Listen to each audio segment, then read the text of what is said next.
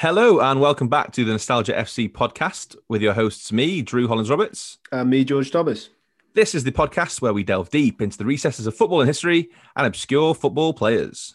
Yeah, so each week we get on a guest who will give us their favourite starting 11, their super sub, manager, stadium, and kit. Yeah, and this week's guest is none other than Niall Baxter. Niall is a good friend of ours, a very funny man with some surely hilarious stories to tell about football. So, without further ado, this is Nostalgia FC, and this is Niall Baxter.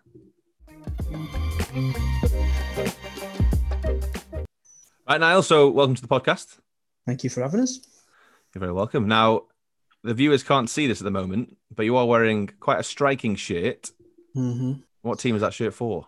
It is Carlisle United. It was the home shirt from 1995 to 97, and it's I'm wearing it today. It's not quite made my top my favorite shirt that will be discussed at the end, but I thought I'd wear it today just because talking about Carlisle probably listening to the podcast and I trying to be like, oh, as a Carlisle fan, I don't want to just be talking about specifically Carlisle players because like if someone came to me and was like, right, if this listen to this podcast, it's a Mansfield fan talking about all these Mansfield players, I'd be like, well, I, I don't think I want to listen to that. so I tried to avoid all Carlisle. I failed, but we'll see. We'll see what happens. And yeah, I just thought I'd get in the mood and wear the shirt as well. It's lovely. It does look a little bit. I thought it was like a Croatia away shirt. I thought it was Croatia as well. Yeah, it's got the the checkered red and white there. Nice little thing. Sadly, we've not had a Croatian player that I know of. But... Oh, that's a shame. A match made in heaven, Carlisle and Croatia. All right, Niall. So uh, let's dive straight in. What is your formation? Uh, my formation is four three three. Four three three. How's that midfield lining up? Let's get in there before we get to it. It's th- three central midfielders. I'm very basic. No attacking, def- defending. And In fact, to be honest, I, I didn't really think about that that much. I'd probably put one in defensive midfield and the two in central. The other two in Cool. central. Lovely. as always, we're going to start at the back. That is, of course, with your goalkeeper, unless your formation completely throws that out the book. But Oh yeah, well, that's my defensive midfielder is the goalie. Is that? I got that wrong. yeah, my goalkeeper. Basically, if I didn't pick this guy as my goalkeeper, I think people would come round and take all my Carlisle United stuff and just be like, "You're not a fan anymore."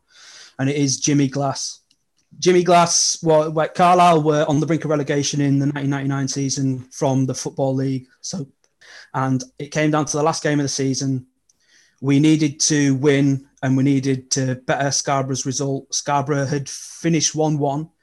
They we were 1 1 with Plymouth, and Scarborough fans were already on their pitch celebrating, thinking they'd survived. And then our lonely goalkeeper from Swindon Town went up for a corner in the 94th minute and he scored. Yeah. Um, unfortunately, I wasn't old enough to have been there, but it's just, it, yeah, if you're a Carlisle fan, there's absolutely no way that you don't know about it. And 8th of May is always uh, St. Jimmy's Day to Carlisle fans. There's nothing better than a goalkeeper scoring a goal. Absolutely not. And to save, the like, there was an like within seconds of it hitting the back of the net, there was about a thousand fans on the pitch. Um, on top of Jimmy Glass, um, there's a. There's, if you watch the footage, you see someone actually like takes down the referee in celebration. and foot, it was actually Nigel Pearson was the manager who waved him up as well. So Oh, he's obviously gone on to be a, a much bigger manager. But at the time, yeah, I was at Carlisle, and it's just yeah one of those stories where just makes you pretty proud to be a Carlisle fan because I don't think there's many other clubs c- that have something along those lines. Because obviously goalkeepers score every now and then. Literally this weekend, Newport's goalkeeper scored a Yeah. goal kick. Yeah, I saw like that 95 record. yards. But then yeah, I was watching it and everyone's like raving about it. It's like, yeah, but it didn't save them from relegation. yeah, it was a one-one draw. So, Pointless. Who cares? I was going to say that that's got hurt. So who was the, who was the other team? Did you say? Scarborough, they who who no longer exist, as, as Like- a, probably a direct result of that. Yeah, I tell you what, just- that's they got to be so painful. You're on the pitch, you're there, you're ready, and you're like, yeah, we're staying up. Hundred percent serves them right for getting on the pitch too early. Yeah, hundred percent, hundred percent. Mhm. We we invaded the pitch when we were like, we've fucking won this. They were like, oh, it's still unsure, but let's go on the pitch anyway. It serves you right. That's why you don't exist anymore. Jimmy Glass. Now, I don't know much about Jimmy Glass, I'll be completely honest, but having done some very brief research, he's that big of a legend at Carlisle United that his Wikipedia page, the categories are playing career, playing career with Carlisle United and playing career after Carlisle United. Yeah, yeah.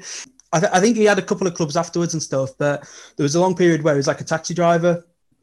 I don't I obviously no idea if this ever happened, but imagine being a Carlisle fan and you just got in a random taxi in a random city and it was just like, that's is that Jimmy? Are you Jimmy Glass? yeah, yeah. I think he's coaching it. I think he's got like um, some role at Bournemouth at the moment. Uh, I remember a few years ago, he yeah he seemed to get a job there, which is nice that he's back in football as well. But I think he seemed pretty happy with the taxi job as well. Yeah. because there's there's quite a lot of footage where he's interviewed about that goal, and he's um, one of those things where he's just like, yeah, I, I don't. It's probably one of the best things a footballer can do to save a club from relegation on the last in the last minute. And he was the goalkeeper, so he sort of I, he maybe peaked. He was just like, I don't need to carry on this career. It's- like it's not getting any better. It's as well. It's sort of be, being relegated is always bad, but being relegated from the football league, as in like, so I'm assuming it was from the football league into the Yeah. conference. Division Like- three down to Yeah. yeah. So speaking from experience, there going down to the conference doesn't matter how big you are as a club. It's so hard to get out, Yeah, and it's um, so painful. And uh, yeah, mhm. so that's that's huge that you managed to save him from that. That's incredible. Absolutely, yeah. And there's a bit like later, there's a player later on that I'll be able to talk about in, in regards to Carlisle and the conference and that what you've touched upon there. So. Yeah. Right, well, But yeah, just um, his his gloves or his boots are in the National Football Museum in Manchester as well. I think. fair play. That's incredible. Let's move forward. You can Mhm. choose where we start in the defence. I'm going to go right back because I just think that's the, the way it should be done. And it is the obscure Danny Butterfield. Danny Who- Butterfield. He made two appearances for Carlisle United, but I'm not bringing him up because of what he did for Carlisle. He, he had two appearances when we were. It was one of those seasons, you know, when you just you feel like you've brought in 50 different loan players and, and short-term contracts just to sort of survive. It was one of those seasons. But about four years before he played for Carlisle, he was at Crystal Palace and they played Wolves in the FA Cup. He's a right back. Neil Warnock was manager, and they had like I think they had so many injuries that he was literally played up front, and he scored a perfect hat trick. As a right back, love that. Yeah, and prior to that, prior to that game where he scored a perfect hat trick in one match, he had scored seven goals in 252 appearances.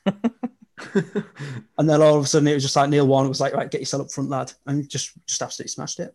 That's so weird. Hey, not Mm, only was it not only was it the perfect hat trick, it was also Crystal Palace's fastest ever hat trick. There we go. There we go. Bloody hell!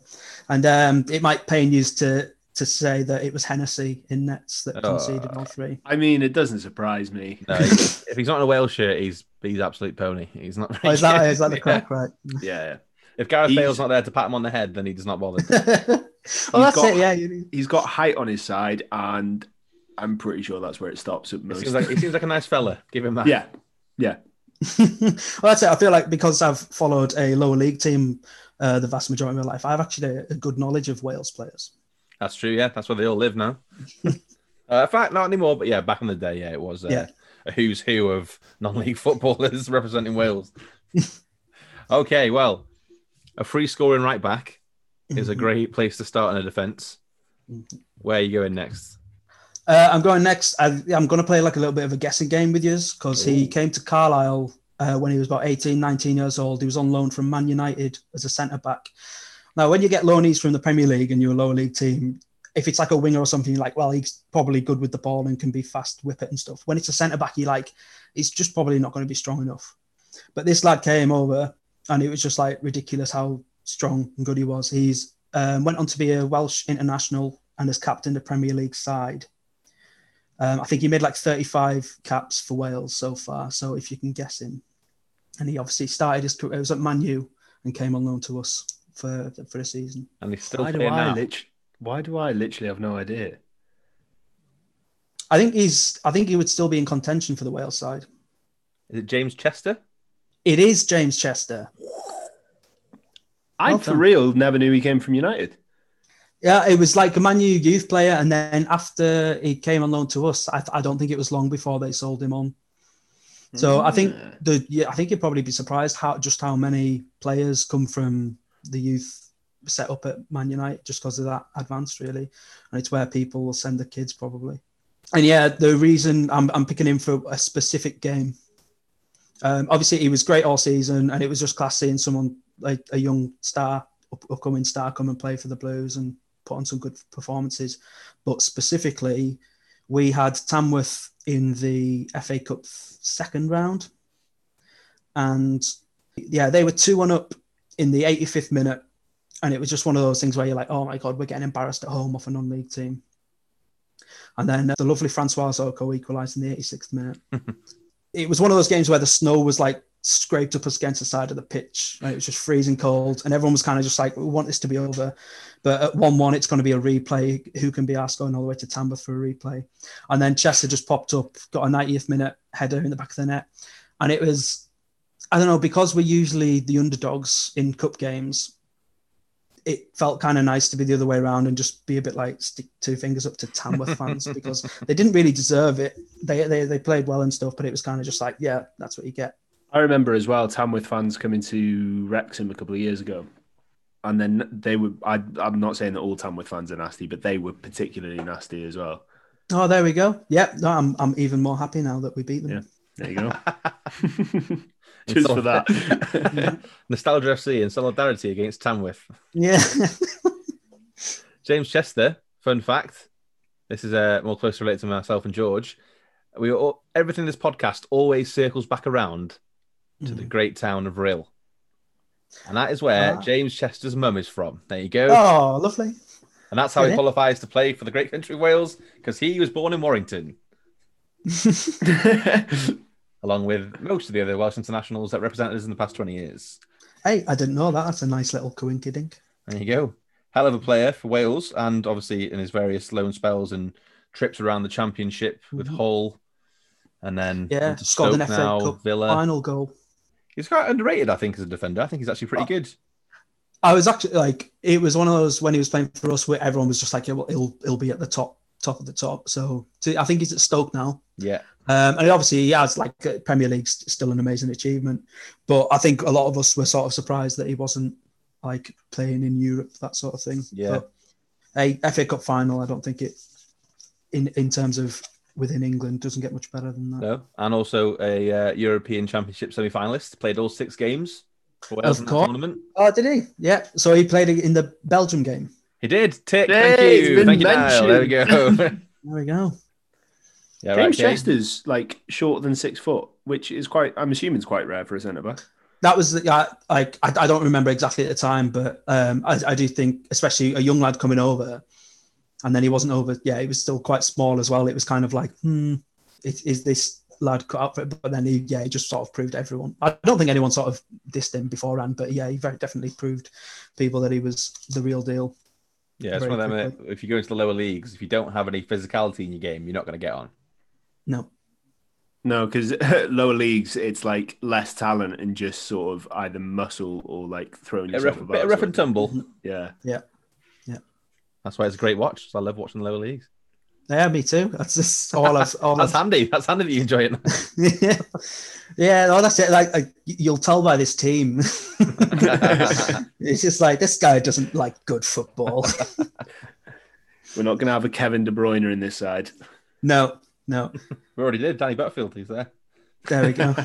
I'll probably say no. There is there is one standout player coming up, but um, Oh, exciting. the rest are all low down. Well, let's go on to the next one. Next centre back to partner. Uh, James next centre back is the wonderful Clint Hill. Signed for Carlisle in 2018 when we were really, really bad. And he was 39 years old and he came in and it was just like he came in and was just like, right, this is how we're going to defend. And we just thought it was a complete turnaround.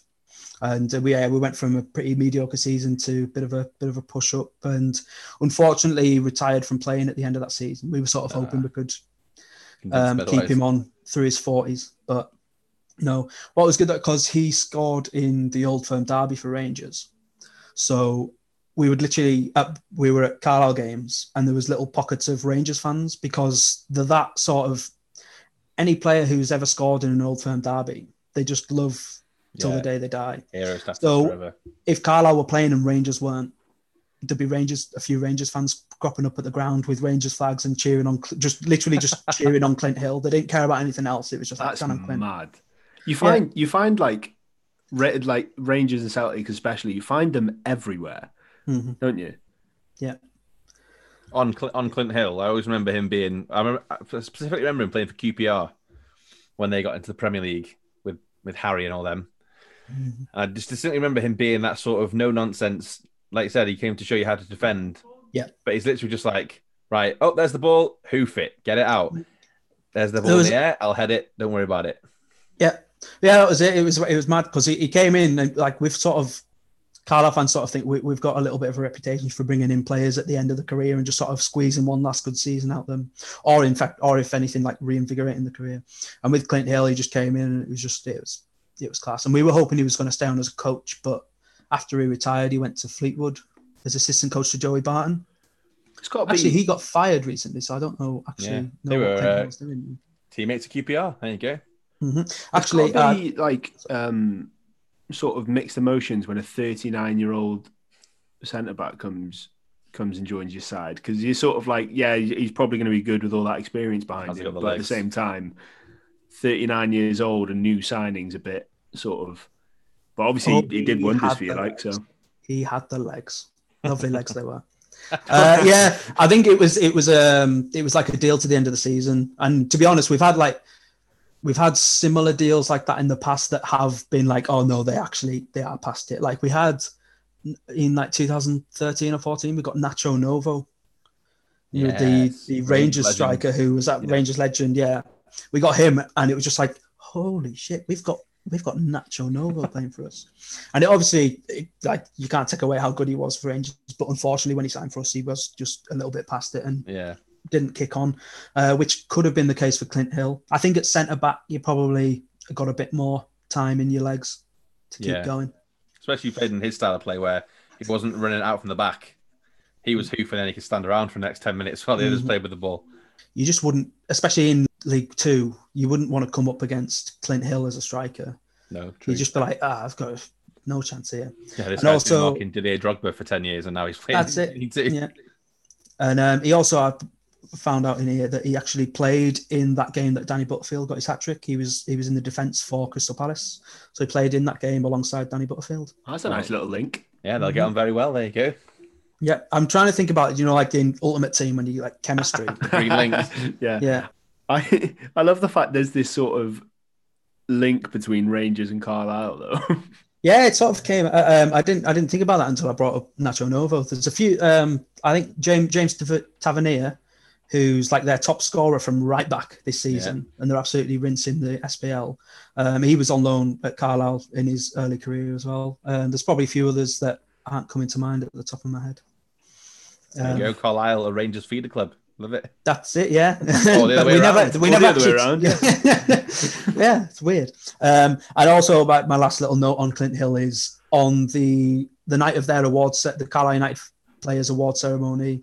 I bumped into him in Peter Bravo takeaway on Botchergate, and I got a photo with him, and I thanked him for his time at Carlisle. And I was like, Lovely. "Oh, you, you- do you want to stay?" And he was, you could see that he was just like, I want, "I'm going to go coach somewhere Just else." just want a pizza, mate. Don't- yeah, I just like, yeah. In fact, yeah, he probably wasn't thinking about coaching. He was just like, "Piss off! I want to eat my kebab." Ah, lovely. All right. It's always good when you bump into a, a player at a random place. Mm, yeah, that's it. Um, it's that's what I like about the following a lower league team. Like they, Yeah. they're not, they will go to a takeaway, the local takeaway after a match. Whereas you know, if you're like, for example, use following Man U and Liverpool, you're not going to bump into Firmino No, or Cavani Unlikely. in Mario. remember- Two things about meeting players. One, I once saw Kevin Kilbane in Tesco Express in Preston. There we go. Very nice man. Uh, Mhm. And then the other one, it related to what you just said, where you don't see those players in uh, takeaways after the game. So a few years ago, I was, I don't know where I was, but my mum was on a hen do in Liverpool. And Liverpool were playing that night. Uh, they were playing away at Roma, right? So uh, Champions League semi final. And the game finished. And I got a text off my mum about five minutes after the game had finished saying, Look who's in McDonald's in Liverpool. And there's a picture of a bloke in a full Salah kit with a wig on, and she genuinely thought that Mohamed Salah was in McDonald's in Liverpool five minutes after he came off the pitch in Rome. Oh bless. Well, he is really Oh. fast. He is rapid. I don't know if he's that quick though. I was I, I was listening to that and I was like, I'm sure Drew would have told me if his mum had met someone. but yeah, yeah, that that explains. Just to confirm, she did not meet Mo Salah in McDonald's. Yeah. What did he order? I, I don't know. No, fillet of fish. Yeah, that's the only thing fish, you can have. Yeah, it's true. All right.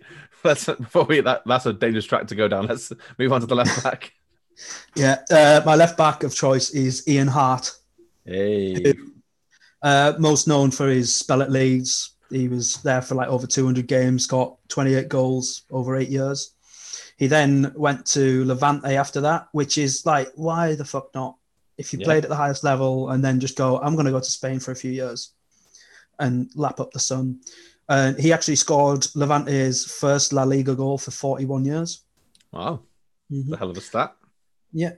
Because he was just a set piece specialist. Yeah, I was gonna say free kick extraordinaire. wonderful left foot.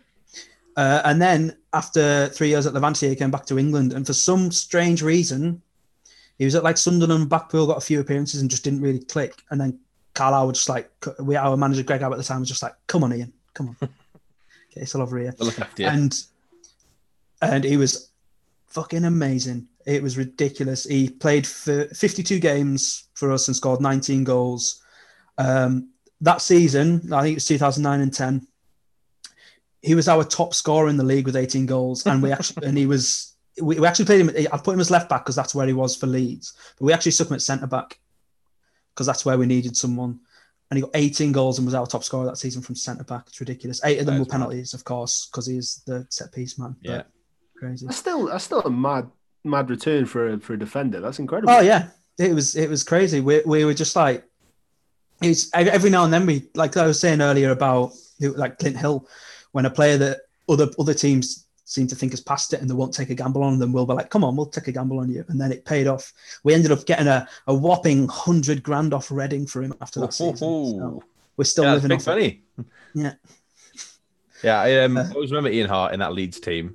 yeah. They had the Hmm. Strongbow shirts with like Viduka and Harry Kewell, and they were in the Yeah. Champions League. It's mad when you think that Leeds the Champions League semi final in like 2002, and then he Mm. went on and played 63, sorry, 64 times for Republic of Ireland, represented them in the World Cup in 2002. Yeah. It was a, quite an illustrious career for a man who's also played for Blackpool and Carlisle. No offense. Well, offense taken, but, un- but understandable. Uh, yeah, it, it's just one of like it's it's very typical that he would be our top scorer because it's just like if we got a player who's clearly a class above everyone else. In fact, that's I'm doing a, an injustice there. We, I think we had a good season. There was a lot of good players, but the fact that the centre back was our top scorer is just like it. It's both a compliment to Ian Hart and also a bit of a like a come on, Carlisle, what are you playing at? yeah, like what you yeah, do the, rest stri- the players, though. strikers wouldn't have been too happy there, would they? No, no. That's like you said. It's like James uh, Tavernier uh, Rangers. Yeah. He's got the most goals and assists. the like midfielders and strikers must be like, what is he doing that we're not doing? Yeah.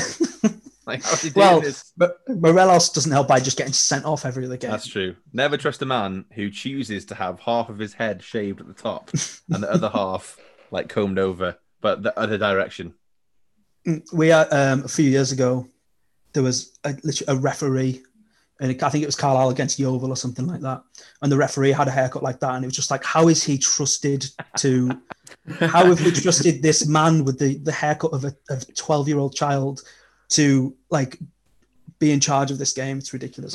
and and but, like lo and behold, he was an absolute shit show, um, getting booed off at halftime and full time. Yeah. If if you're a ref, you've either got to be fully bald or balding. Mhm. Yeah, you just lose all respect. How, how are you expecting people to take you seriously when you book them if you've got a stupid haircut? You need to go full Collina, just get it Yeah, completely off. bald. No eyebrows, nothing. Get your Mm-hmm. eyebrows gone as well, yeah. That's it, yeah, more streamlined as well, so you can keep up with Salah. There you go. On his way to McDonald's. All right, let's move into the midfield. Who we, uh, so you said before one defensive mid, two others. So you can choose where you want to go first. Yeah, uh, defensive mid. This is another player that's sort of based on a moment rather than his entire Carlisle career. That's what we're here for. Um, He played in the same season as Ian Hart was top scorer, and it was Adam Clayton. We had him on loan from Man City. He spent most of his career at Middlesbrough, I think. Middlesbrough, but- yeah. yeah, I he was with thought us- I recognised that name. Yeah. hmm He's one. He's another one that I think years ago he was at Huddersfield and he had a massive beard that he dyed blue and white. I think it was for charity and stuff, but there's like there's a picture there where he's got this crazy beard. But what was really he was like 18 or 19 years old on loan to us from Man City, and we were at Everton away in the FA Cup at Goodison Park, and he made like a proper disastrous back pass to give them a 1 0 lead. James Vaughan scored, and it was just like 6,000 Carlisle fans at Goodison Park, and we were just suddenly just like, if you go 1 0 down away at a Premier League team when you're in League One, you're just like, well, that's game over. And it was just kind of like, ah, you've our, our days possibly ruined, and um, this poor lad's sort of made the mistake of his life. But then he went on and he just charged forward and got the. It went down as someone else's goal, but it was sort of it was going into the bottom corner anyway. Adam Clayton charged forward. It was going into the bottom corner, and then a player called Kevin Hurst got a, got a toe on it and put it in. But Adam Clayton, I, I I think most Carlisle fans will agree that it goes down as Clayton's goal, and he just did the most brilliant knee slide towards the fans. And there's like yeah, six thousand Carlisle fans equalising, going one-one against Everton, a Premier League team, and the the fans were just going absolutely wild. Love It it. was He great. um that that is fully redeeming yourself, isn't it? Like fair Yeah. play to have the sort of because there's some people that would would have done that back pass and felt like they'd messed it up and their head would go down. It takes some sort of character to just sort of like go, no, actually, I'm going to turn this around somehow. Yeah, I think um like my voice was like going all over the place in celebration, like my balls. Was I, I specifically remember just the the, the sheer just like letting yourself just go loose in, in celebration. It was excellent, and there's there's probably only a, a handful of other goals that I've celebrated that much. Yeah, Uh, they went on. Everton went on to win three one. I was going to say I just found that Yeah. game and it didn't it didn't turn out well, but uh, when it was one one, um, our centre back Danny Livesey hit the bar. It was weird because there's like it's like a random bit of play, and then all of a sudden our centre back is just like on the edge of the box and and lobs it over Tim Howard, and it hits the bar, and it was like, where's that come from? But then I think it went down quite close to the wire, um, and they made it three one in the last few minutes with a in the last minute with a Leighton Baines penalty. So yeah, it went down to I think it was two one after Tim Cahill put them two one up, and then the fact that we were in the game the whole time was what was exciting about it because you can very easily go to a bigger team in a cup game and just it's over immediately. So it was it was a great game. Enjoyed. Lovely. Any player that can get you to have a, like a delirious football moment is worthy for spotting a team because it's nothing like it. Like you said, like you just feel like an out of body experience, sort of looking down on Mhm. yourself, just going mad. Mm, Love and everyone's and everyone's doing it as well. Yeah, I love it. The player looking that for does that for me- someone to hug, it doesn't matter who, just my, ver- my version of that is the great Divock Origi. Which uh, the Champions League one or oh no Everton. Uh, no, no, no, it's is got to be the it- semi final against Barca, isn't it? Uh, no, Oh, again, of no. oh wow, he's No, scored. no, a no. What Yeah, is- yeah, so all these what- iconic what- goals. He's got some moments for a very distinctly average player. oh yeah, yeah, yeah, hell, hell of a terrible player, but he is he pops up occasionally. Um, no, it was actually a uh, Carling Cup round of sixteen game Arsenal? what? Against Arsenal. Yeah, yeah. So That was a great. Was it five Exactly. four or something? Daft. five five. Yeah, and then we went on pens, and Origi scored an overhead kick with the last kick of the game, and I've never celebrated a goal more. It meant nothing because it was a five five. the average age of the team was about fifteen, and Arsenal were playing all their kids as well, and yeah, it was just. But one of the, it's one of them things where even though it means nothing, watching over a Origi score an overhead kick, all the fans just going delirious. I'm celebrating with my mate's nan. It was it was a lovely moment. Lovely stuff.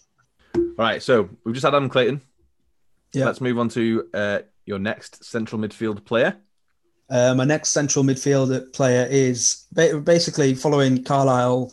You'll know that I don't actually really care about really attractive, high quality football. This is the one exemption, but it's not really about that, to be honest. It is, I'm going to read you his playing career, the, the clubs he was at, and see if you can guess Ajax, AC Milan, Juventus, Barcelona, Inter Milan, Tottenham Hotspur, Crystal Palace, Barnet. Oh, it's Edgar Davids. Edgar Davids. Yeah, oh, it's really sad about that. Barnet was the one that gave it away for me. Yeah, well, I, I love it though. I, I I I think it's excellent that he's just like there's so many amazing players that go on to be managers and they just sort of think that they're ready to just like take on a really big club, and he was just like, I'll go to Barnet. and then get Yeah. play a manager and get sent off in your first game. it's always that way. I didn't know that. There Yeah. go. What um what I loved about it, it- before he actually went to Barnet, he was the manager of a Sunday League team, Brixton United, and it's just like that. Just sounds like so. For example, if we were born in London and look like happened to play for a Sunday League team, imagine just one day your mate ringing you up, just like, oh, we've got a new manager. It's like, oh, who is it? Are you expecting it to be like someone's dad? Yeah, Yeah. it's Tony's Like, dad, oh, yeah. Edgar Davids, and you'd be like, "Fuck off!" No, it isn't. And you just turn up to training one night, it's just like Jesus Christ. You see the goggles and the hair, and it's just like, I oh my say- god. That, that's the look in it, the goggles and Yeah. the hair. Great I player, remember, though. I remember Um, Edgar Davids more for Juventus, and I think it's because he was on the cover of like FIFA, FIFA 2003. Yeah. Yeah. Juventus it kit. was him, Pavel Nedved. Ryan Giggs. Yeah, yeah. there we go. Right. So why have you chosen Edgar Davids? I just yeah, it's it's down to the like obviously amazing player, amazing career, but there's right. I, I don't like using this word often, but I'm going to use it now. He's got a lot of ban- banter points f- for me. One for managing a Sunday League team, two for going to Barnet, Yep. three for insisting on being number shirt number one. Yeah. and he was just he was just he just said his reason for it was like I, I want more outfield players to wear the number one shirt. Believe it or not, it didn't catch on. Yeah, but as, Um, as well, th- the way to campaign that is not to do it at Barnet. the global superpower that is Barnet. What I've heard about Barnet is they're like a yo-yo team. Like Carlisle have come across them many, many times. They're a yo-yo team between the conference and League Two.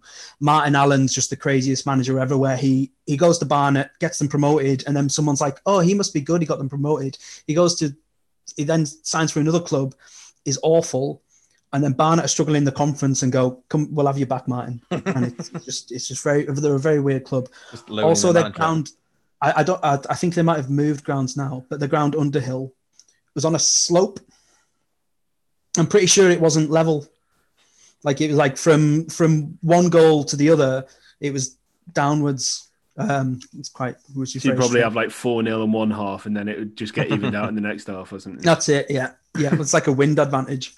Uh, a four is when he was in central midfield for Barnet as a player manager. His at one point his fellow central midfielder was a player called Anthony Edgar. Therefore, the central midfield was Edgar Davids, Yeah. and I just I just hope that he he didn't even bother scouting this lad. He was just like, I want Edgar alongside me. Just I to, I like to think as well when he made the team sheet, he had to make sure that He was on what was it. Anthony Edgar was on the Yeah. left hand side. Uh, I think that yeah, I was just like I remember for whatever reason just seeing the lineup at the time and just being like, "That's not real. Surely not. Like, what's going on?" yeah, like you said, if you list off his career before that, absolutely insane that he ended up at Barnet. Mhm. And the funniest thing about Barnet, one of the most obscure things he did was refuse to travel to away games if they had to stay overnight. just like, "Oh, let the assistant manager take it." Yeah. So he's playing manager. So if they're so say they're in Barnet and they have to go and play Carlisle, for example, hmm they travel up. They're like, right, lads, let's just stay the night. There's no point going back. He's like, no, not coming. I'm staying at home. Not, I'm not doing that. so he, he didn't want to leave his home comforts in Barnet. oh, he probably had a big fat mansion in London. Yeah, yeah, Yeah, he that's will, true, he will yeah. have done, but From his days at Tottenham, yeah, he probably kept his house, didn't he? I actually thought, yeah, I thought he was being really noble going to managing Barnet. I think it's probably actually just so he could go and just doss and take the piss. And Yeah. if they were just like, you need to go up to um, Nuneaton Town, he's like, no, fuck that. Can't Yeah. Do you know who I am? I'm doing that. My final reason for selecting Edgar Davids was that I can remember one of the only players during a soccer aid match to get booked for elbowing someone. He elbowed David Wilkes. He had a little scrap with David Wilkes. Do you know the guy who's like clung on to celebrity status despite not doing anything for about Yeah. 12 years? But they just had a little scuffle. I think one of them hacked the other first, and then there was a little scuffle, and then Edgar Davids. And it's a charity game. There's thousands of fans, mostly like people are there for charitable reasons. And he just elbows David Wilkes in the face. And they, I think they both got booked. And it was just like, come on, send them off. That'd be so much more fun if there was two red cards in a charity match for UNICEF. He was just trying to get sent off so he didn't have to stay overnight. early bath for me, not early you go, bath, early Dave. bus. Just it. There we go. He's one of them players, like, honestly, as a kid, I had no idea if he was any good, but I loved him because he wore goggles. Yeah, That's it. Yeah, same, same. That's why I've, I've picked him sheerly for the post career, post playing career Yeah. for Soccer Aid and Barnet and stuff like that. Because I have no, I, I'm not, I'm not a, I'm not a football fan that knows actual good football when I see it. Hence why I support Carlisle. There you I go. No, think- that's a, I think- that's again, that's an injustice to Carlisle. I think every kid Great. loved Edgar Davids just because of his hair and his goggles as well. Mhm. I think that was just a thing. Yeah. Yeah. That's that is his major selling point. The fact that he wore goggles. I always remember people like making shit up about why he wore the goggles. I remember someone saying he's colorblind, so he uses them so he can see color. And then I think the actual reason is he's allergic to grass. Is it just is it just a worse case of like hay fever as well? No, I think so. Is that all it was? Mm, If someone pulled them off, they'd be sent off for violent conduct. It's like, no, you could have killed him. Could have killed him. it's like a massive deal. It's Just like, got missions "Whoa." of like you know in the X Men films where someone pulls off Cyclops' glasses. He's like, no, I can't. He was actually like he was actually saving Jonathan Wilkes by elbowing him because if Jonathan Wilkes was trying to go for the goggles, he was like, I would have killed you there, man. I've got laser vision. You can't stop. doing him a favor. Right, so let's move on from Edgar Davids and his laser vision. Oh, I should. I'd rather talk about his laser vision for a bit. The unknown member of the X Men, Edgar Davids. Mhm. Well, I've gone from one great Edgar Davids in central midfield to the next great um, Marc Bridge-Wilkinson, tumbleweed. Yeah, yeah, sorry. mate. Um, I do that. his career was he was played at like Port Vale, Stockport, Bradford. He's currently the Liverpool FC under 18s coach, which I didn't know until I did a bit of research after this. But he was a. Carlisle, uh, Carlisle player. Um, I think like 2008, 2010 or something like that. Got got quite a lot of performance um, uh, appearances, and one of my favourite moments was it was when Leeds were down in League One, and Leeds were obviously the big club playing against like all these lower league teams, and it just felt like it felt like essentially a Premier League club was just randomly in our league for a season because they had massive fan base, and Sky Sports were just basically walking over them all season, just like oh Leeds are playing this. They got I think they're on telly like twenty times or something daft, um, and they were unbeaten, and then they came to Brunton Park, Carlisle's ground, to play the league game, and we were the first team to beat them. They went one up with uh, obviously a Jermaine Beckford goal, Obviously. and then we equalised with uh, Simon Hackney screamer, a Joe Garner header. If yeah, I think Joe Garner might ring a bell. yeah. Oh, Joe Garner. And we were two one up and it was like in the ninety third minute or something. And Marc Bridge-Wilkinson's we've got a corner, and if they just put just passed it in the corner, and you know when you just do the jockey thing and you hold off Yeah, the yeah. defenders until you get fouled, and then you get just if he'd done that, everyone would have been like, fair enough, that's what you want. But for some reason, he was just like, you know what, fuck this, I'm going to score. And he passed it, got it back, and he went forward, and it was the most ridiculous angle, bottom corner, 3 1, and just pandemonium again. It was 18,000, it was a sellout, 18,000 fans. It was just one of those moments. I remember that game so well because it was a game that we'd been looking forward to all season, especially with Leeds being unbeaten. And there was just like a weird, you know, when you're just thinking to yourself, we are, we are going to beat him today. You We'll- ju- we'll- yeah, sometimes Yeah, you just have that Mhm. Just Like, feel I the always- air. instinct, don't you? I always, um, it happened a couple of times growing up because I'd go with my dad. He stopped going a few years ago, but I was when I was younger, I was going, I'd, I'd go with my dad and then he'd go on a different stand and me and my brother would go off to our stand. And my dad, on a couple of occasions, he would say about how he felt about the result. He said, Oh, I feel it in my water rather than water. Feel it in my water. and I felt like every time he said that, I was like, We've fucking won this, get in. And, and it happened. Uh, yeah. And yeah, that's. So if anyone ever says they feel it in their water, then Mm, You're I've- winning. I've, yeah, I've kind of just completely jinxed it now, and it'll never work ever again. But saying that, I've I've never heard my dad say it since probably around about 2010. And yeah, it, yeah, Marc Wilkinson, he scored another goal against Leeds in the playoff semi-finals. I think the year after, or maybe the same year. I can't remember. I've got a bad memory. they, they beat us in the second leg, but we were their bogey team when they were in League One. Like we went toe to toe with them every game, and they obviously big club, a lot of money, big big players and stuff. Um, so Michael Jorgensen, he's got two goals against them, and just a lovely little player. And a few years ago, uh, I was at a festival. It's sweaty in a tent, and then I went outside for some fresh air and just sat down next to two random blokes. And I was like happy to just mind my own business. I just wanted some fresh air, but they were like nice and just started talking to us. And then they found out we started talking about football, and they found out I was the Carlisle fan. They were just like, "Oh, do you, do you remember Marc Bridge-Wilkinson?" I was like, "Yeah." And I told, and they, they went to school with him. They were friends with him. And I was just I like. Small world. yeah. Nice. So um, I think I probably just chewed their ear off for another hour, just talking about every single memory of Mark They regretted saying that to you. Yeah, probably. It's like, mate, I'm just trying to watch. Shut up, come back, come out of the tent. Come here, let me talk to you about it.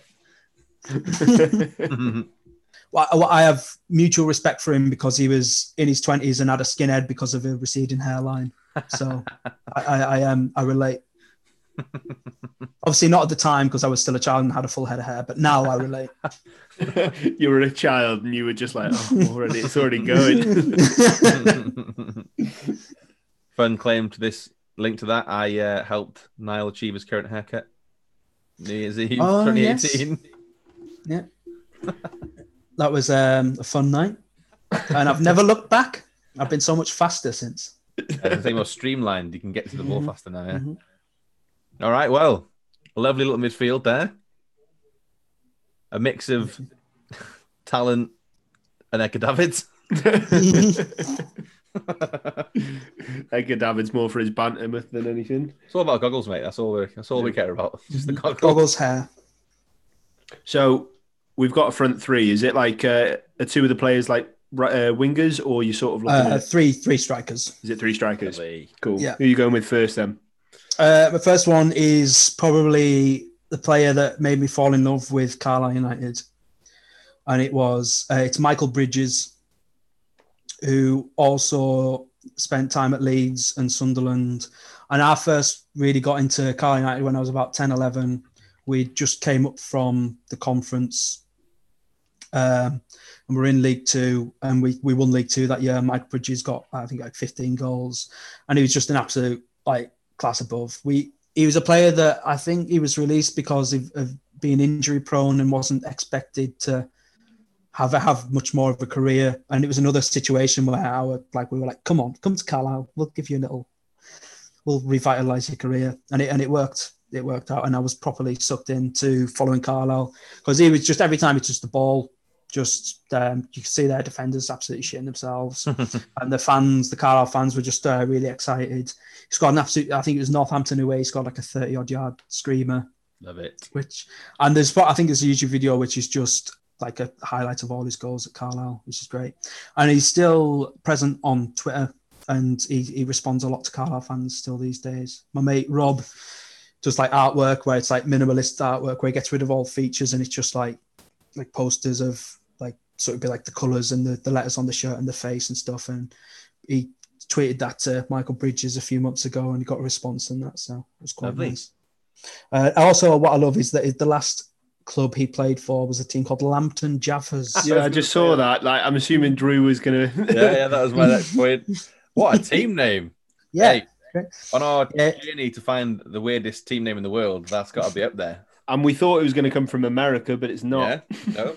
is it Australian? Yeah, It Yeah, is, yeah. Australian. Mm. He's Lambton played Jaffers. for 11 different clubs. That's that's a mm. lot. Also spent a lot of time on loan in his career. Yeah. A lot of loan Yeah. he after that season for Carlisle, I remember we had a party, a thing called the party on the pitch because we won the league, and it was just all the fans on and all the players just having a big old boogie. 'Cause I think we'd been at Stockport away, and then we won the league. Stockport, well, I, th- I think we'd maybe already won it to be honest because we were fucking class.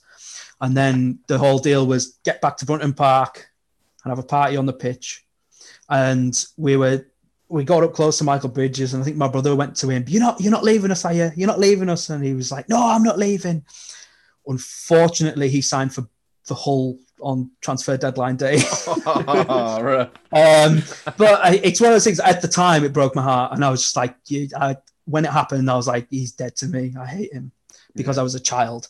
Yeah. Uh, and now as an adult, you're like, well, it's because he wanted a lot more money because he didn't have much more of his career left, and you can't blame him because I would do the same in a heartbeat. Yeah. And he did come Um, back.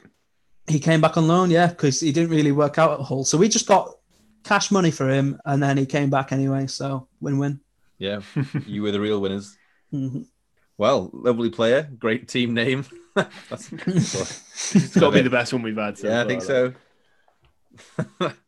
He's one of those players where I always knew his name, but I couldn't tell you where he played, like position wise. I thought he was a centre back, to be honest. When he said his name, then I was like, "Is he? Not, was he not a centre back?" Just wait for you to tell the story, but I was like, "Okay, yeah, he's a striker. That's fine. That's cool." He's centre back, but I just stuck him up front for this for no reason. I mean, you're right. Back scored hat tricks. That's it. Yeah. Oh yeah, they're, they're all very um and your Versatile. goalkeeper scores scores goals as well, Yeah, That's it. Yeah, my formation is technically eleven. just up front. you are the, the pep of your of Carlisle. Next striker. Uh, next striker is it's Derek Asamoah. From originally from Ghana, and he signed for Carlisle, I think, in like 2014, 15, when Keith Curle was our manager. And he just sort of popped up and got some important goals. And I'm specifically going to talk about we had a League Cup run in 2016 where we went we played QPR away in the second round. And my brother was living down in London at the time. Uh, so I travelled down. So I was like, brilliant. I can visit my brother, go to a Carlisle game, perfect weekend or weeknight even. Um, and when we were walking to Loftus Road, there was obviously there was loads of QPR QPR fans walking in front of us, and a QPR fan in front of us was talking to his mate and said, "Oh, if, if, I'm not going to try and do a Cockney accent, but it was. it was oh, imagine being a Carlisle fan traveling all this way and we're just going to batter them five 0 And at the time, me and my brother were kind of like, "Yeah, fair. He's probably right." Uh, but we won two one with uh, Derek Asamoah got got one of the goals, uh, and it was it was brilliant, great day. Um, will live long in the memory. But what was bigger was we went to a pub afterwards when they did the cup draw. Uh, basically, I just was sticking my fingers up at all the QPR fans, being like, I obviously I treat every QPR fan like they were the one that said they were going to batter us five 0 I was going to say, did you meet up with him or did you see him again? No, no. If I had, there would have been some teabagging going on. Oh yeah. And uh, yeah, we were in a pub afterwards, and they were doing the cup draw. There was loads of Carlisle fans in there, and it was genuinely like as if we'd scored a last minute winner in the biggest game ever because we got drawn with Liverpool away, and the, all the Carlisle fans in the pub went a fucking mental. got Liverpool away in the next round. That's amazing. Mm, one of those games that probably set us up for the foreseeable um, wages wise and Yeah. other stuff like that. And carrying on talking about Derek Asamoah, we went to Liverpool a few few weeks later. Danny Ings put Liverpool 1 0 up in the 28th minute. And then Derek Asamoah scored, equalised in front of the Kop. 6,000 Carlisle fans going crazy. The There was flares going off, well, a, a flare probably, going off, a blue flare going off in the, in the ground. And we were going fucking mental. And I was speaking, there was a lad that I went to school with in the Liverpool end who was a Liverpool fan. I remember spotting him and it was just I just look like he did, I don't think he spotted me at all, but I just loved the fact that he just saw his face when we were one one. His face was just like, what? Uh, how is this? How, what? And it's just like, yes, one one against Liverpool. It's amazing, and it was Brendan Rodgers' second last game. Yeah. And right, you know, when a Premier League team plays a League Two team, you're expecting a very weak start. Like you'll probably play most reserves, if not a few, like the older CD players. Yeah. I'm going to read out the Liverpool team. It was a bad start. Adam Bogdan. Oof. okay. Hungarian legend. It was uh, Nathaniel Clyne, Martin Yep. Skrtel, Dejan Lovren, Alberto Moreno. That's a strong. Yeah. That's a strong back four. I don't know. Yeah, go on. James, well, for your When, standard, when, Yeah, when yeah, you're yeah. playing against not. Carlisle, that's a strong Mhm. back four. yeah. Alberto Moreno is not League Two standard. dude. uh, the midfield was James Milner, Emre Can, Joe Allen. You, Ooh, you, go you know, on, Joe Allen's the best midfielder. Wee Joe. ever. Yeah. Uh, Adam Lallana, and then up top was Firmino and Danny Ings. And it, we kept held them 1 1 for 90 minutes and 30 minutes of extra time. Sadly, you beat us on penalties, but Yeah, I've never 3-2. been I've never been prouder. And it's it was an emotional day loved every second of it. Apart from obviously losing the penalty shootout, that was a heartbreak. I love that though. You you feel like even though you did lose, you're like proud of them, aren't you? hmm The sad thing Um, is, after you've done all of that, I'm going to cut that story from the podcast because you're trying to find Liverpool. well, right.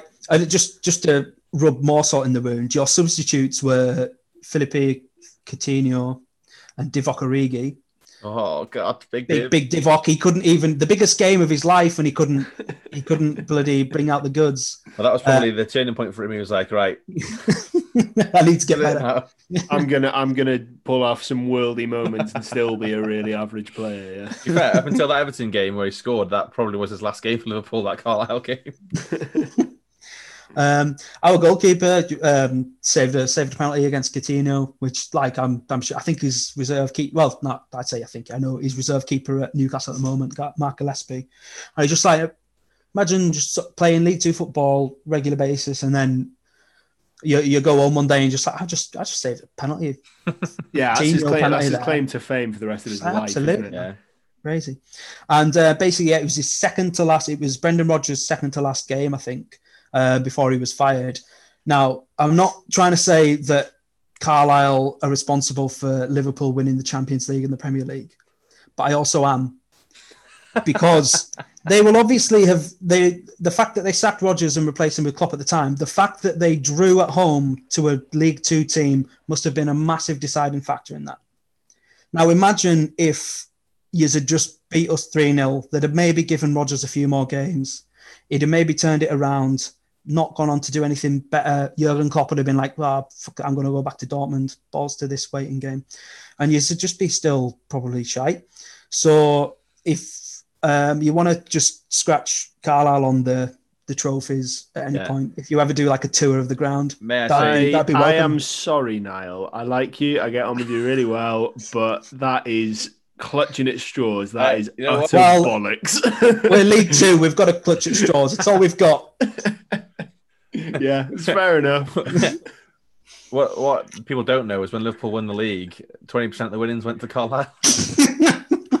That's how we've survived COVID. There's just like a, there is Still like a tiny that. little engraving underneath Liverpool with Mhm. thanks to.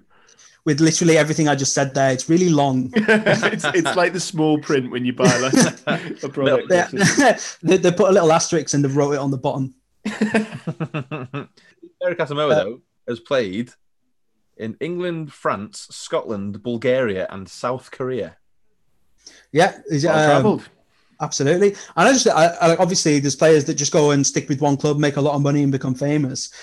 But if you're at a level where you maybe not, you can't, you can't really do that. You may as well go. Tra- just like, this is what 15 year, a 15 year career here. I'm going to just going to travel the world. Why Yeah, not? why not? especially when um, there'll probably be countries that are, offer daft money to get a player from that's sort of established in English football to go over and then play in. Ko- Or maybe I have no knowledge of Korean football, so I'm maybe completely wrong there.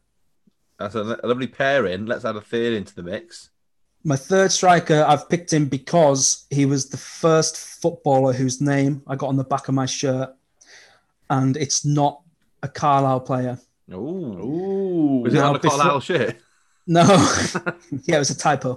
Um, It was before I followed Carlisle. I was about 10. Basically, what I did was I just did what my brother did.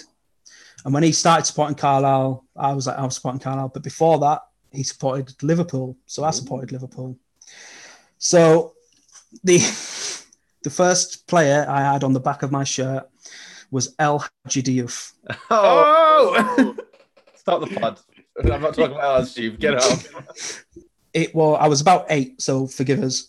Uh, my dad, we were going on holiday or something, and my dad said, "Oh, I'd get me and my brother Liverpool shirts, and he'd get the names on the back." I wanted John Arne Riise, but my brother said it first. I was like, "Shit!" Diouf had just scored a brace on his debut against Southampton, so I was like, "Well, he's going to be the best player ever. I'll get Diouf on the back." Fun He- fact, he- they were they were two of the three goals that he scored for Liverpool. I, I, I, I hold myself responsible. He could have been a world beater, but I got him on my back and he was cursed. What I love about Diouf is he's one of the players that when you search his Wikipedia, there's a section titled controversies. yeah, I've just I've literally just opened that as you said it. Just like Fair play. And it's not. play. It's not like it branches off that. It says controversies. Then it says in France, in England, in Scotland. subcategories for all the different countries. What's fun about El Hadj is that he was accused of doing the same thing multiple times. he was always accused of spitting at fans. Yeah. And then the police investigator said no, he spat at the ground. And then about a month later, he literally spat at Celtic fans. You're like, yeah, okay, that time. Uh, did he think like the first time he got away was like it was like shit? They're blind. I wasn't making it obvious enough. Watch this. Iconic for the wrong reasons. Mm. Obviously, these days spitting's like attempted murder. So Yeah, that's true. like, Yeah. glad, good job he's retired. the the World Health Organization would be all over Yeah. him. I haven't got many nice things to say about El Hadj Diouf, to be honest with you. Well, I personally, I, I love him. So. it was um that was funny. I just remember running like I think we were on holiday in Portugal. Um, my brother had I was just constantly jealous of my brother having Riise on the back, but I still thought I was cool having Diouf because I genuinely was just expecting because he scored two goals on his debut. I was like, this guy is gonna he's gonna rip the Yeah, no, League. up. no one would blame you for thinking that as well. Yeah, especially at eight years old. I'm probably I'm, I think I've reduced a year every time I said it to s- save face. He's one of them players where it is that what you said, like on the face of it, when he signed, you thought, oh, this guy looks pretty good. Senegal international, like, oh, maybe he's got a bit about him. And then the more you watched him, the more you're like, oh, or not. like I didn't have enough football knowledge at the time to be like this, like off the other than literally scoring goals, I wouldn't be able to determine whether or not he was a good player. but um, I just there's no excuse, despite how young I was, there's no excuse for just getting it so wrong, so so wrong. Hey, everyone makes mistakes. He could Yeah, yeah, I, I was a Liverpool fan. I know. Oh, hey, love that. Keeping that in. oh. well, that's why you're wrong, George, because I did the editing. right. A winger slash forward slash absolute knobhead. Infamy, you know. If you if you're not going to be that good a player, you may as well be Raj and start spitting at people, and then be remembered for that. You'll get a lot more gentlemen's dinners for doing that, won't you? Yeah. so can we change his name to El Raji El Raji Diouf. Yeah. Oh, he should have played for Carlisle with that name. There you go. right. Well, I can't can't say it's my favourite choice I've ever made, but it's a bold one, and I, I can see why you've done it. Well, that's it. Yeah, I, I went for. I, I'm not going for laughs. I'm going for gasps. I, I'll I'll, um, I'll admit there was a lot of thought as to the order of my front three, and I was like, who do I say first? Because I respect. I obviously love Bridges and Asamoah more, but Diouf, I just felt it had that like shock factor of like, why the fuck have you picked El Hadji Diouf? Yeah. So so when you when you were saying that like before being a Carlisle fan, you were a Liverpool fan, and it was uh, when Mhm. you were young, it was you keep going younger and younger every time you say it. But Yeah. I was thinking, right, who was who was top of their game for Liverpool around that sort of time? And I was going, Fowler's too early. Maybe Michael Owen. probably like everyone but Diouf.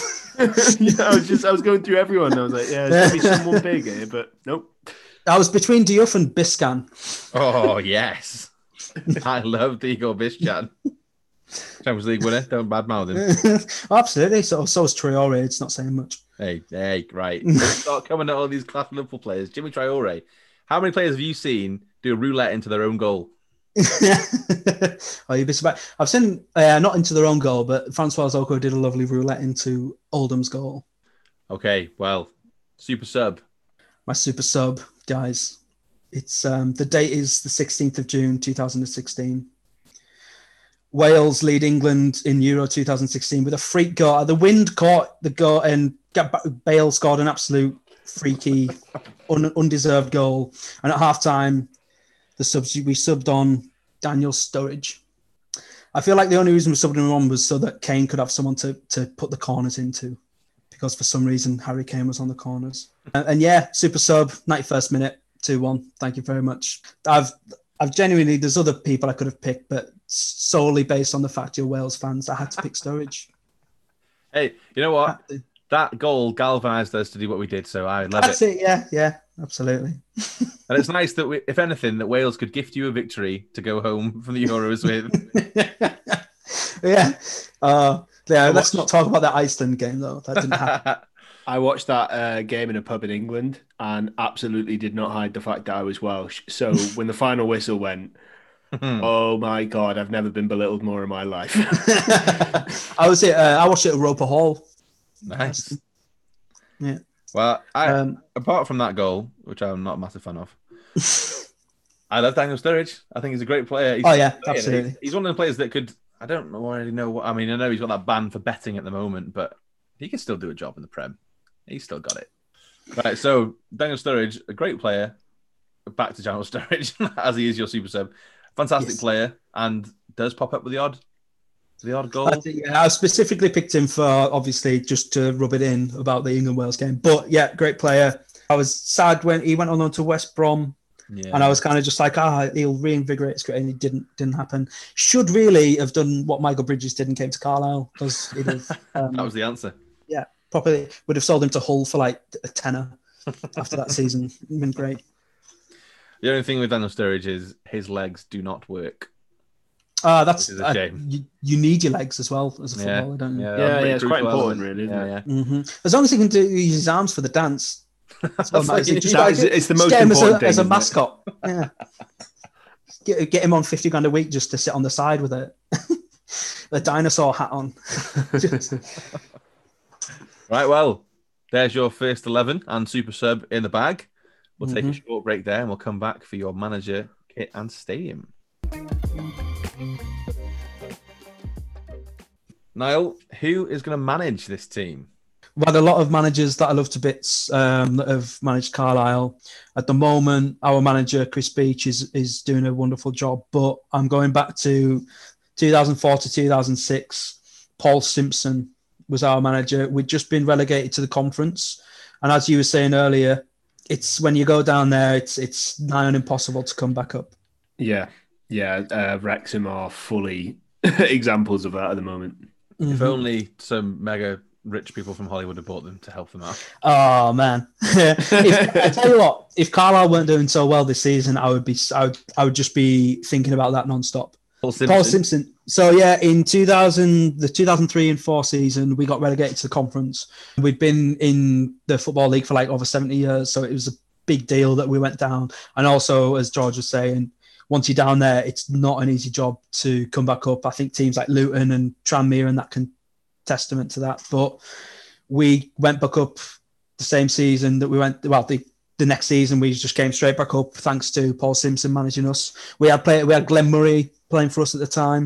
There's players like Kevin Gray, um, fan favourites, and then we went up to League Two, and that was the season that Michael Bridges came in, and we won League Two as well. And that was two years under Paul Simpson. We had back-to-back promotions. Unfortunately, he then did go and manage Preston after we went up to League Two, which, right, there's a weird thing with Carlisle and Preston. Basically, because Carlisle's so isolated up north, we have like no rivals. So we're like, yeah, Preston, you're our rivals. And Preston are like, no, you're not. Black, Blackburn, Blackpool, Burnley, they're our rivals. You just you're Carlisle and you've got no you've got no mates or anything. So there was there was a big old uh, palaver where Paul Simpson went there and all these Carlisle fans were like turncoat traitor. But again, like I was saying about Bridges and that, you just it's a career at the end of the day with management and players. If they're getting offered more money to go an hour down the road and manage do the same job somewhere else, why wouldn't you? But at the time, yeah, like Bridges leaving, it was absolute heartbreak. I was gutted, but it was the two two years that really got me. I, I didn't go to many games when we were in the conference because I, I just wasn't at the age where, um, and my dad wasn't too bothered, so I wasn't getting taken to games and stuff. But the League Two winning season when he was manager was when I just sort of fell in love with the club. He also went on to win the under 20 World Cup in 2017, which is um, there's a lot of players that are now sort of big stars in the Premier League Yeah, playing yeah. there that he, that he managed and helped them win that. Uh, I think he's um, assistant coach at Bristol City at the moment. Fair play. Well, big up to you, Paul Simpson. Obviously, a very good manager. You're a you're a link between Preston and Carlisle. I told you I had a story about Carlisle before we Go go go! and here it comes. Yes. So the three of us all went to university in Preston, Mhm. the, the great city that it is, and uh, I used to go to Deepdale quite regularly, just because it was there. And one time they played Carlisle, and I knew a Carlisle fan, not Niall, another one, Matt Hill. Matty Hill, yeah. Mhm. And There's uh, only three of us. there you go, yeah. And they all went to UCLan. yeah, that's true. Yeah, they had no, we had no fans that season. trying to infiltrate the Preston from the inside. Yeah, so uh, I went to Deepdale, Preston Stadium, with Mike Hill and a few other lads to watch Carlisle play Preston. And we actually sat in the away end and we had to be escorted in and out by the police. So, yeah. but we didn't get off the bus with the rest of the Carlisle fans. So we had to awkwardly wait where the bus was getting parked until the bus pulled up. And then they got off and then they let us in with the rest of the Carlisle fans. And I just sat with the Carlisle Ultras and watched a 1 1 draw, cold rainy night in Preston. That and was then- Uh, as we were leaving, a Carlisle fan launched a pie onto the pitch. yeah, too right. There you go. Hope it. Hope that bit of patch of grass was brown for There's your rivalry. Have a Balti. Whack. because it was. I think it was like a 93rd minute equaliser from Preston, which is Yeah, as, was, as yeah. they do.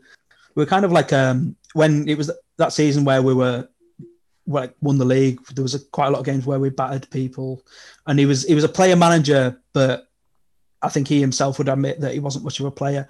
So when he was actually subbed himself on on the very rare occasion, it was kind of just like these are, these are shit. these are he was like a. Simpson subbed himself on. He's boss, bossing United a shite. He's just trying to get his uh, appearances up so we can get a medal at the end of the season. Yeah, that's it. Who can blame him? Lovely stuff. All right, let's move on to your stadium. Uh, my stadium is yeah. I've got to I've got to be loyal and stick with Brunton Park, and it has character. There's uh, eighteen thousand capacity. We've sold it out a handful of times in the last ten years or so. Leeds is one of them. Like Tottenham and Everton, we've had in the cup at home in recent years, and we, we quite in big games we quite often get 10 10,000 plus, which is obviously massive for a club at our level. Yeah, mm. sure. It's really nice. We, when I was talking earlier about crazy chairman, we had a bloke called Michael Knighton back in the 90s who I can't remember from the time because I wasn't old enough, but obviously know a lot about him now. And he wanted to completely rebuild the ground and move it, move it and stuff. And he started with the east stand and he started building it. And the whole plan was to move the pitch a little bit to the left. I think, unless this is just my brother talking, like putting bullshit in my ears. I think there was talk of a butterfly garden near the ground, so people could go and look at butterfly. I that could like that could be something that someone would be like, Niall, you're talking absolute bollocks there. So I just want to put that if that is the case. I'm sorry. we so we moved the east stand. We turned it from terracing into seating, moved it a bit to the left, and the plan was to move do the same with the rest of the stadium. But he got ousted. I think he was originally going to buy Man United, and there was some crack where he claimed to have been abducted by aliens that told him to buy Carlisle. And then we were like, yes, we'll we'll sell you the club because Why that's it. not? You've got money. Why not? And um, Why And then he ali- ended up- Why would aliens? Uh, carry on. I've no idea. This is another one that I've absolutely no idea yeah, if there's any truth to it. That's It's how one of those. Carlisle are. That's it. Yeah. Intergalactic. In- from another galaxy. It's just like Carlisle. They're all, they're in the fucking Carlisle shirts, just like buy Carlisle, Michael Knighton. Come on, we want them to do well. Wish they'd spoke to Rob McElhenney though. Jesus. Um, and yeah, he ended up getting ousted. There was a he actually had like a bit of a, a, a stint as manager despite zero managerial experience, uh, which again I, I didn't see in the flesh because I wasn't old enough. But um, Carlisle fans talk about it and it sounds pretty funny. But he left, and then we didn't. We ended up not making any more progress with um, upgrading the ground. So we have our main stand is too far to the left, and the rest of it that. remains terracing. Yeah, it's. it's uh, I tell you what, I think I, I I followed Carlisle for a good like five or six years before I even realised. So it's one of those things like, oh you don't, shit! you don't realize until someone says it. You're like, Yeah. Oh, yeah. like, oh, because to It me that was always just how a football ground looked. you just go to another ground like, why is their stand so close together? Like, there should be a gap there. right, that's, Uh, that's got to be. Oh yeah, I've seen with like a bird's eye view of it now. and obviously the resilience of us dealing with um, floods in 2005 and 2015, and then we just come back better than ever. Lovely. We've got a great. I actually no idea if he's still the groundsman, but we had like someone. He won like the league groundsman of the year on the bounce a few years. I think it was called David Mitchell, and um, I saw him getting in uh, very close to getting in a scrap with a steward at Oldham, Nice. Oldham away, and it was just like, "Get on, Dave." That is quite a career change from uh, writing and starring in Peep Show to being a groundsman at Carlisle. oh yeah, I like to think that that stand that's like a little bit off. I know you said the story behind it, but they're like whoever built it, they all built it with their backs to the pitch, and then just one at one point turned around and just went, "Oh shit." Uh oh. no one say anything. No one say anything. It's fine. They won't notice. uh, Lovely. Oh, well, it's a lovely stadium. A stadium with a bit of character. You can't go wrong with it. Yeah. that's it. And Yeah. again, home stadium. Nothing like your home stadium. Nothing like That's it. Yeah, I, I was I was thinking about others, and I was just like, "There's none that I've had any similar feeling about, any sort of feeling of um, familiarity with." So I was like, "I'm just I'm gonna have to stick with Carlisle." And I'm sorry to say, when you get around to the kit question, it's it's the same. It's Wow. Carlisle, but it's not the one you're wearing. You said earlier. It's didn't you? not the one I'm wearing. No, All right. So which one? Which one is it? It's well, I have it hanging on the outside of my door, and Connor has his Newcastle kit outside his, just in case we get like drunk and forget. But it is the 97, 95, Ooh. 97 deck chair kit that we wore this when we won the auto windscreen final against Colchester at Wembley, the old Wembley in 1997. Uh, won it on penalties, and it's just it's like basically I think it's absolutely gorgeous. But Yeah. anyone else, I'm glad you agree because I like most of the it, people, yeah. It looks yeah, like most of the people Illuminati think it's hideous. Yes, yeah, I've seen that come up on M and M, M and M Direct advert on on Facebook, and it's just like, are you watching what I'm wearing? Because I wear this. it's just like you just know what patterns I like, and also just a nice little bonus for you this Christmas. Wait Look what my grandma knitted me: oh, Oh, that's well nice. the hat with the same. She actually knitted it for my brother first because he asked, but his head was too fat, so I was like, I'm having it. so, for anyone who's listening and it isn't gonna uh, watch videos and stuff like that, That's, the- I completely forgot. yeah. Well, Matt, This is a podcast, the other Niall. Welcome. anyone anyone who's listening and can't see the kit, it's just green, white, and red vertical stripes. So, like Drew said, Yeah. the- what year was it? Sorry, Niall? 97 and it was apt, aptly named the deck chair kit because it was the color that you'd see deck chairs on beaches back in back in the day Yeah, and lovely. yeah if you don't even have to google carlisle if you just google deck chair kit you'll see it Lovely. Hey, that's a lovely kit. It is very reminiscent of the Fluminense kit, which we mentioned on mm. our Christmas episode. It's a lovely little kit. I mm. genuinely really like that. That's a very nice that's kit. it christmas very colors nice. as well it's lovely Yeah. Whoever Carlisle had some, some mad kits then, including the one you're currently wearing and that yeah one. Right, Niall. Well, what a journey it's been to get to this point. it's been lovely i'm a bit tipsy as well thank you well, we're going to run through your team. Uh, if you want to make any last minute tweaks, you can. All right. So, Niall, you went for a 4 3 3 formation. i did Your goalkeeper, the great goal scorer himself, Jimmy Glass. Yeah. With your defenders, the hat trick scoring right back of Danny Butterfield, Yeah. centre back pairing of James Chester and Clint Hill, and then left back Ian Hart. Yeah yeah. So we move forward into the midfield three, uh, and we sort of had the defensive slash holder midfielder of Adam Clayton uh, for doing a horrendous back pass and then making up for his mistakes. Uh, we have Edgar Davids, more so for his for like as you put it, banter points than his actual footballing quality, which Yeah. is which is great. and Marc Bridge-Wilkinson for the goal he scored against Leeds. Yeah. Yes. Now onto your front line. Carlisle legends aplenty. Michael Bridges, Derek Asamoah, and then the outlier El Hadj Diouf. Sorry, El Raj Diouf. Reg. that's it. And your super sub, Daniel Sturridge, for that one goal he scored against Wales in the Euros. It's all right. We got further. It's all right. We Yeah, got further. fine, it's. Just let him have it. Just let him about- have move it. on, move on. Yeah, so we go on to the uh, manager, and you went with Paul Simpson for the reason of when Carlisle got relegated into, into the conference, he brought them right back up to the Football League, as we all know is a very difficult thing to do. The stadium is Brunton Park, obviously the home stadium for Carlisle. And again, I love the story of one of the stands just being a little bit off. Very funny. And the kit is the very nice 1997 Carlisle kit, which is better known as the deck chair kit, if anyone does want to search it. yeah, lovely stuff. So, Niall, It's been a journey. It's been real. All that's left is to name the team. Yeah, um, the, my team name is Big Tits Tuesday FC. Big Tits Tuesday FC. Any particular reason why?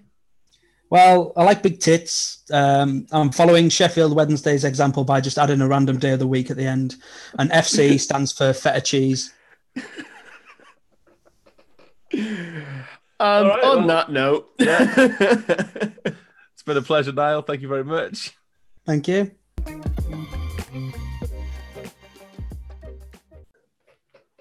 There was some serious chaotic energy coming out of that team right there.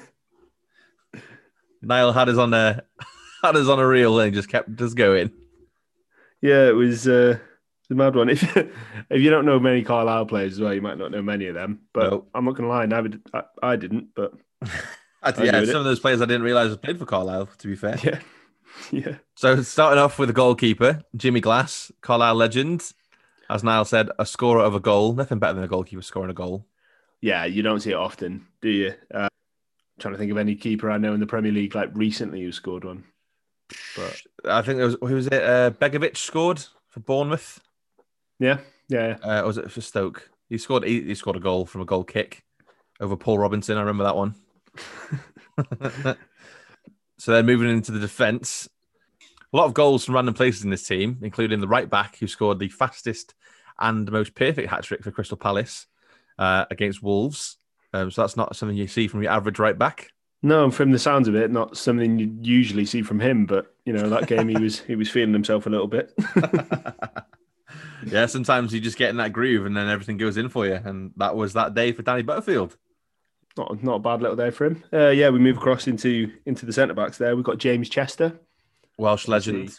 Obviously, we're fans of James Chester. Yeah. Uh, part of that that famous uh, game that we were. I promised not to talk about as much anymore, so I'll sort of move on quickly. No, he's Yeah. a great, great ball playing centre back. He's, um, I'd say he's better than Championship level. I just don't think he's ever found the right team for him in the Premier League. When he was there with Villa, Villa weren't in the best way, and then the same with Hull. So I think he's just got unlucky with the teams he's played for. If he played for like a Newcastle, I think he probably would have been in the Premier League for a lot longer. Yeah, you're probably right.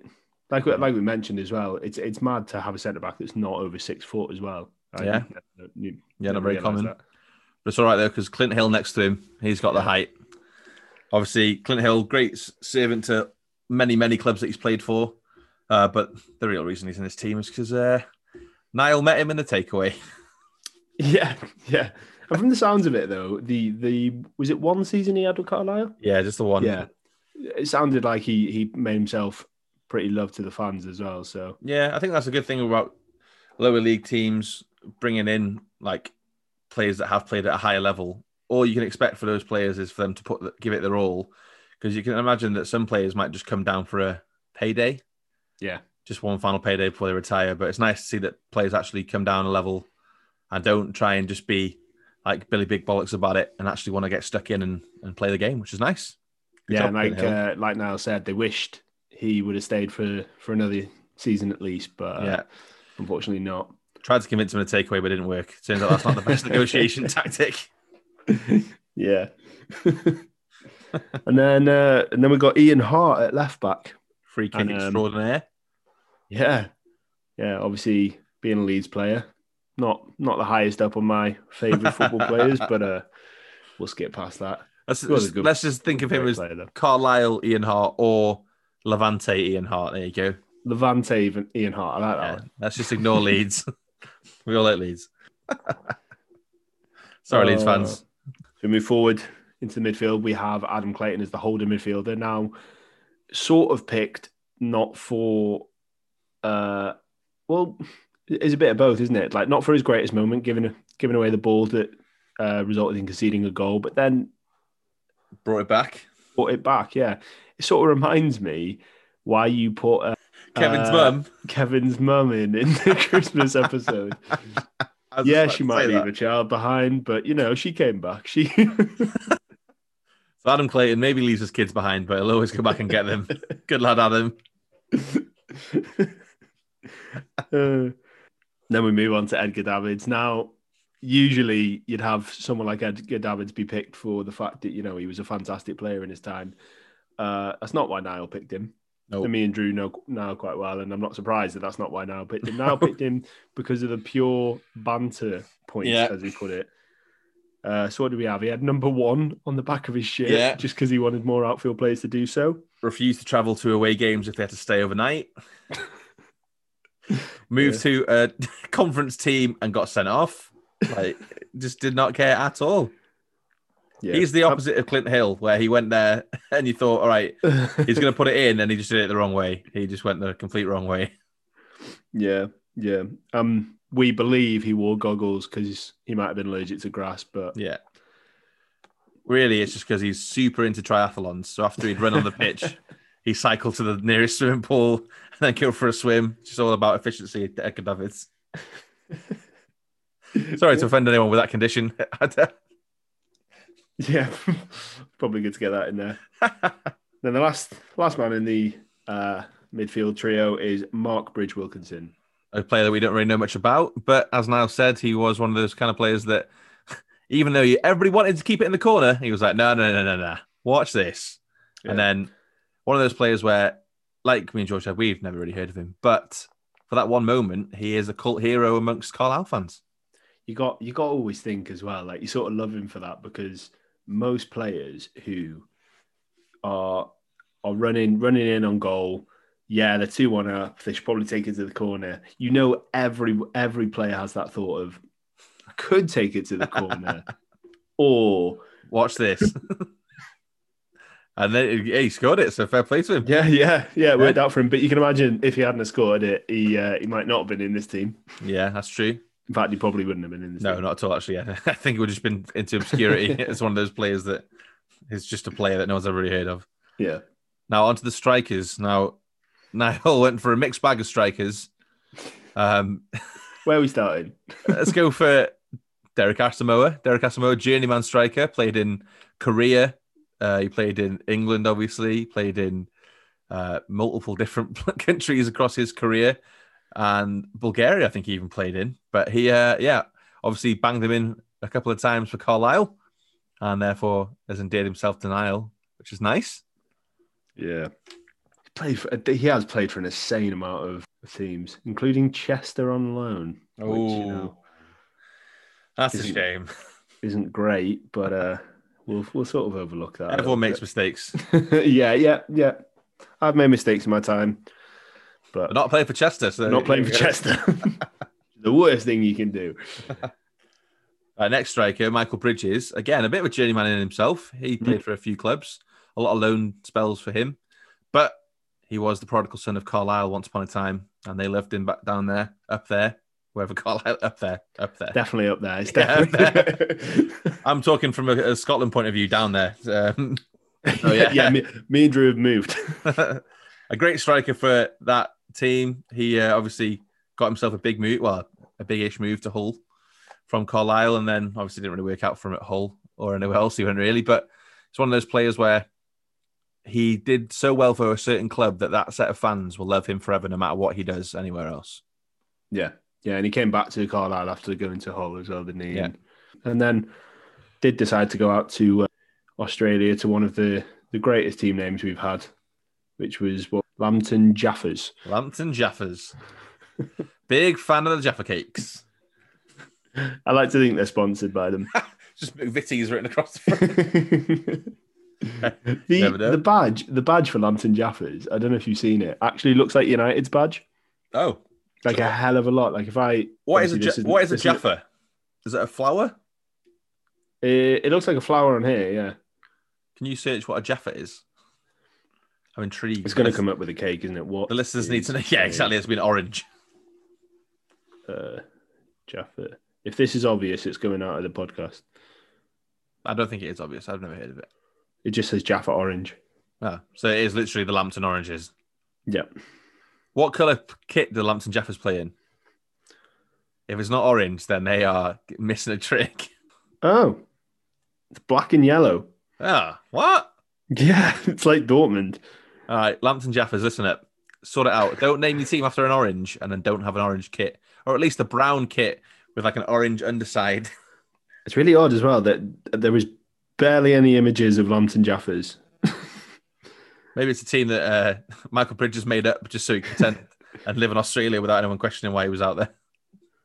I mean, they do look like they're playing in a park as well. I'm not going to lie. Check the creators of that Wikipedia page.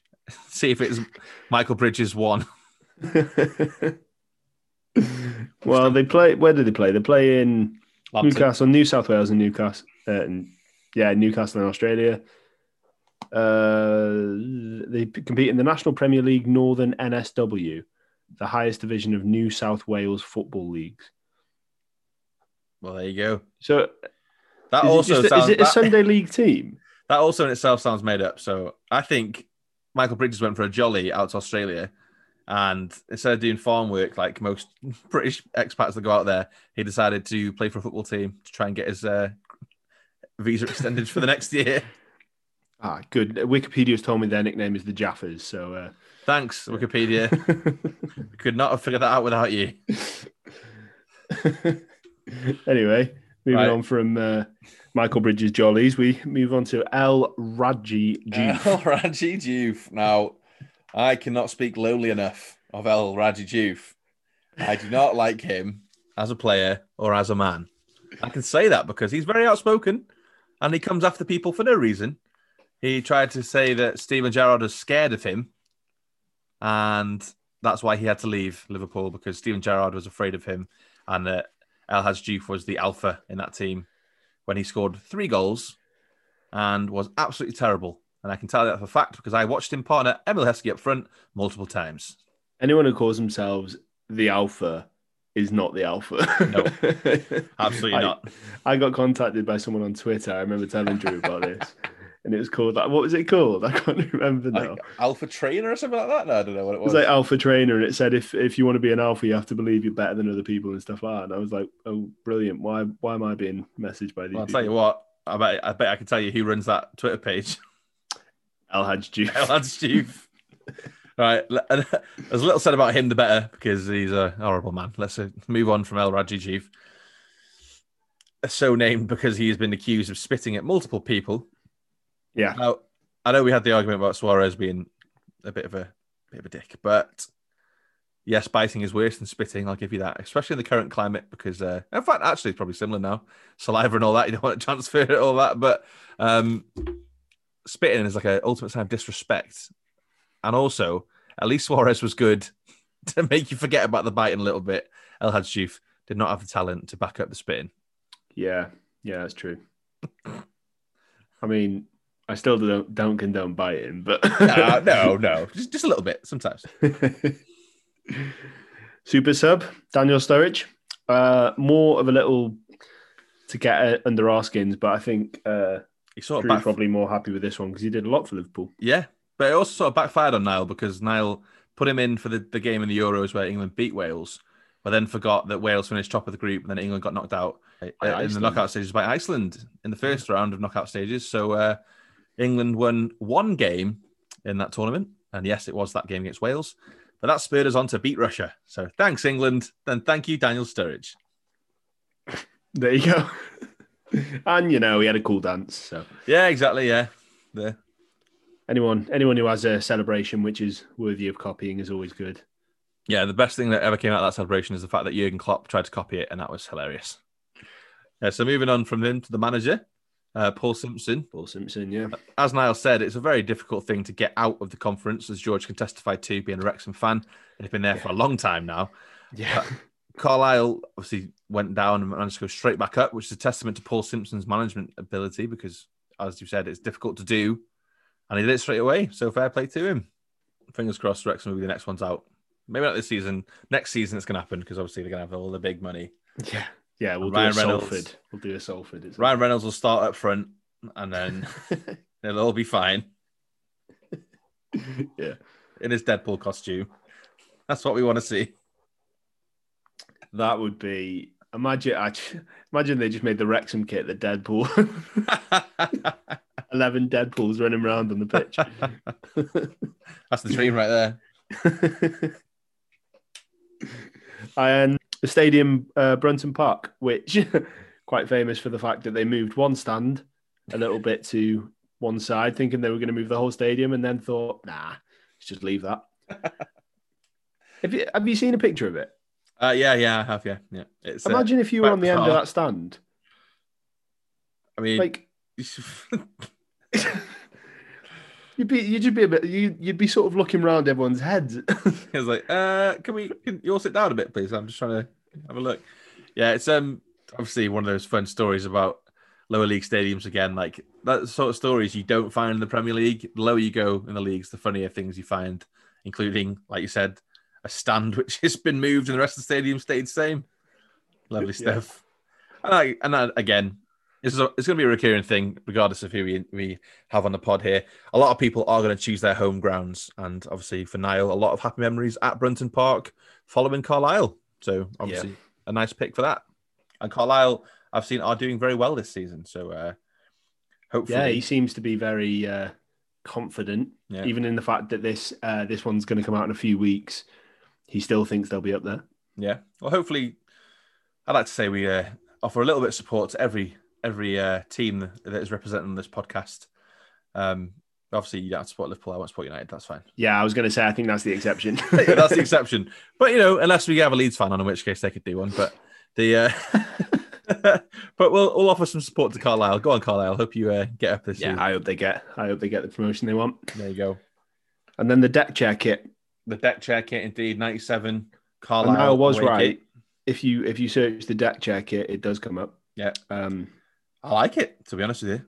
yeah, I so do I. It, it does remind me of when we did again another throwback to the Christmas episode. The kit we picked in that one Yeah, looking kit. like a Christmas kit, and um, this one looks very much like a Christmas kit. It was lovely. It was lovely. What you guys couldn't see because obviously this is a uh, audio platform. yeah, maybe I'll maybe I'll edit a video for it. Yeah, you couldn't see Niall giving us a nice little tour of his shirts, which was lovely. At which point, I should point out, Niall had a few cans at that point, so uh, it was quite entertaining to watch him scuttle around his bedroom trying to find his Stumble around, yeah.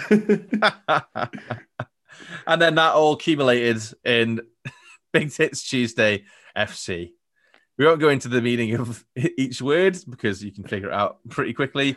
But just remember that FC doesn't stand for football club, it stands for feta cheese. So it's Big Tits Tuesday, feta cheese. And if that doesn't summarize that episode, I don't know what does. Yeah.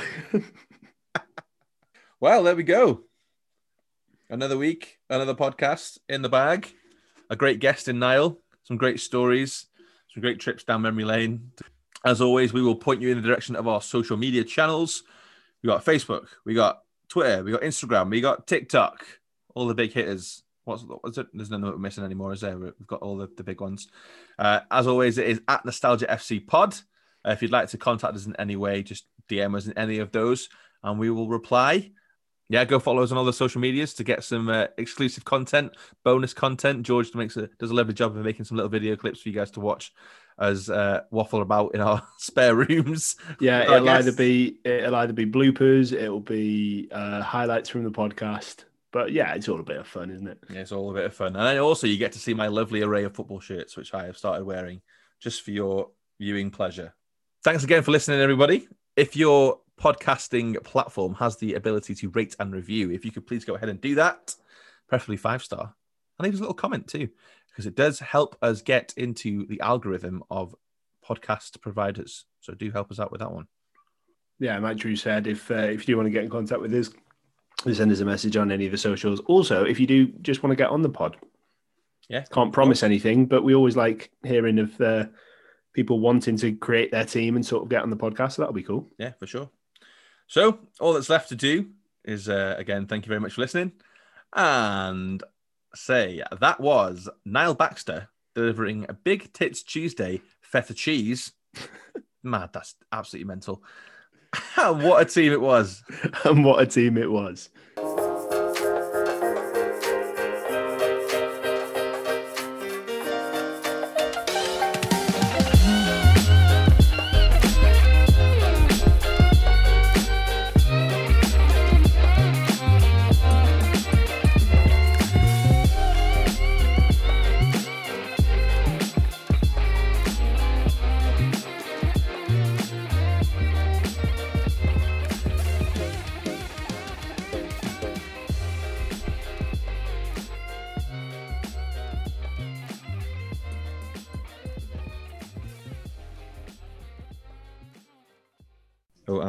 Calling.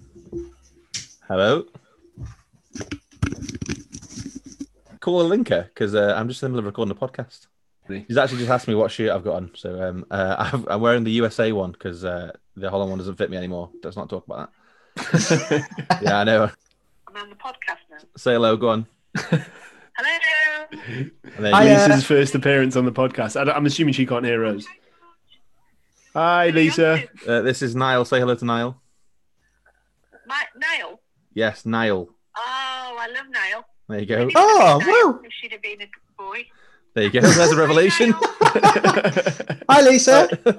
Thanks, man. stuff. See ya. Ring a linker. Yeah. Cheers. Bye bye.